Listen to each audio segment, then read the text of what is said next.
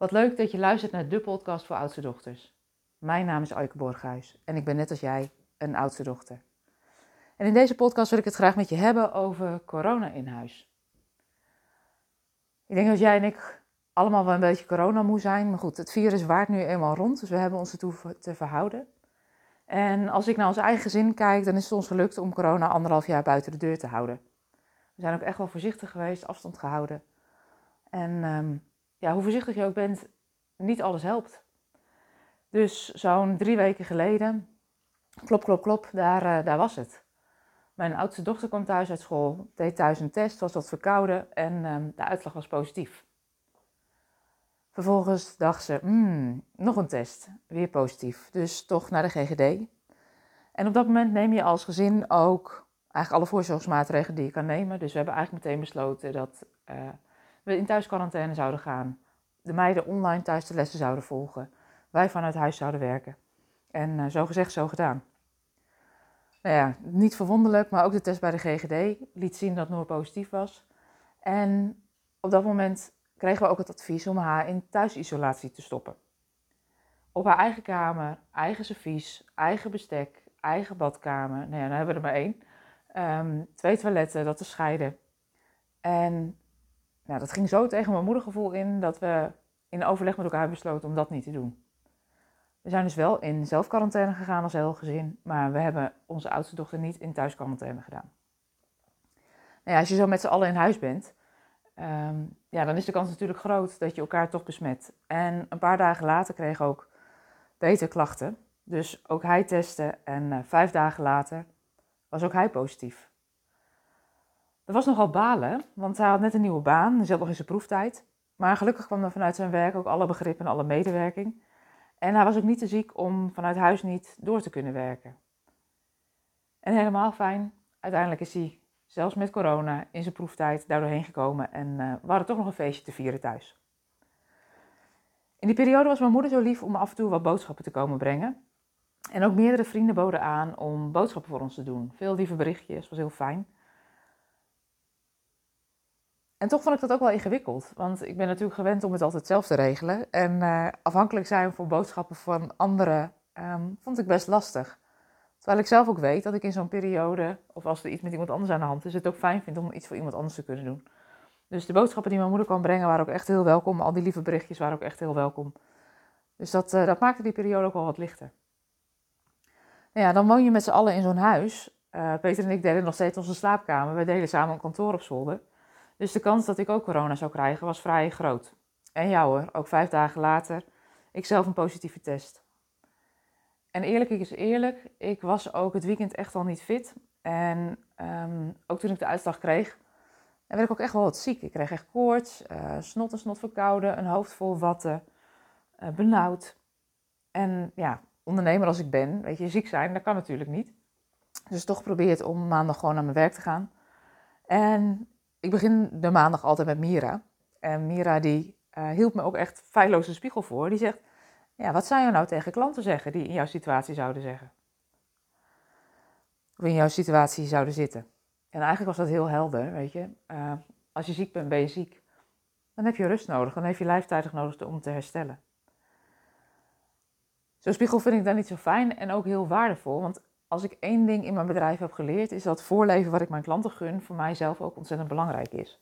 Als ik dat doe, dan stroomt het in mijn bedrijf. Als ik zelf minder goed voor mezelf zorg, dan zie ik dat meteen terug in hoe het loopt. Dus um, afspraken met klanten verzet, die gelukkig ook allemaal heel begripvol reageren. En ik heb het een paar dagen echt heel rustig aangedaan. Gelukkig had onze jongste dochter vijf dagen later wel een negatieve test. En mochten we allemaal na 2,5 week weer naar buiten. Naar het werk, naar school. Toen we eenmaal weer klachtenvrij waren. En ik probeer ook altijd wel te kijken naar, weet je, wat brengt zo'n periode nou? En ja, wat, wat voor mij weer een les was. Ik hou ervan om de controle te hebben, om de touwtje in handen te hebben. Maar dat heb je gewoon niet altijd. Want corona overkomt je. En dat ging nu gewoon echt niet. En ik heb echt mee moeten bewegen. Dus ik heb mee moeten bewegen met hoe ik me voelde. Dus ik heb meer geslapen dan ik normaal zou doen. Um, ik heb echt ook wel op bed gelegen toen ik koorts had. Ik moest werk afzeggen, iets wat ik heel lastig vond. Um, ik kon geen podcast opnemen en publiceren. En nou had ik gelukkig iets in het vorige werk, dus waarschijnlijk heb je er niet zo heel veel van gemerkt. Ik heb live afspraken met klanten moeten afzeggen, die gelukkig heel begripvol reageren. Maar ja, ik heb dan ook echt de allerleukste klanten. En toen ik me eenmaal weer wat beter voelde, ben ik wel weer rustig aan het werk gegaan.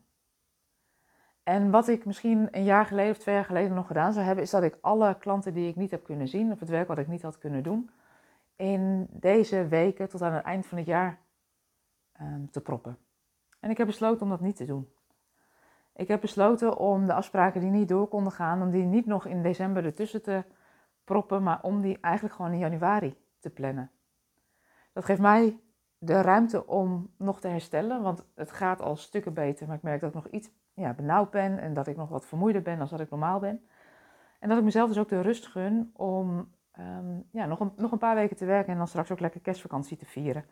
In plaats van me nu over de kop te werken en in de kerstvakantie in te storten. Want daar heeft niemand wat aan. Wat ik ook heb geleerd is ehm, hoe lastig ik het toch soms vind om hulp aan te nemen van buren, van vrienden en familie. En dat is gek eigenlijk, want ik vind het zelf ook altijd fijn om iets praktisch te kunnen doen voor iemand anders. Het is voor mij ook een lesje in overgave en ja, de, de hulp accepteren die werd aangeboden. Wat ik ook heb geleerd is dat um, op het moment dat je dingen met elkaar afstemt, dat het thuis ook eigenlijk prima te regelen is.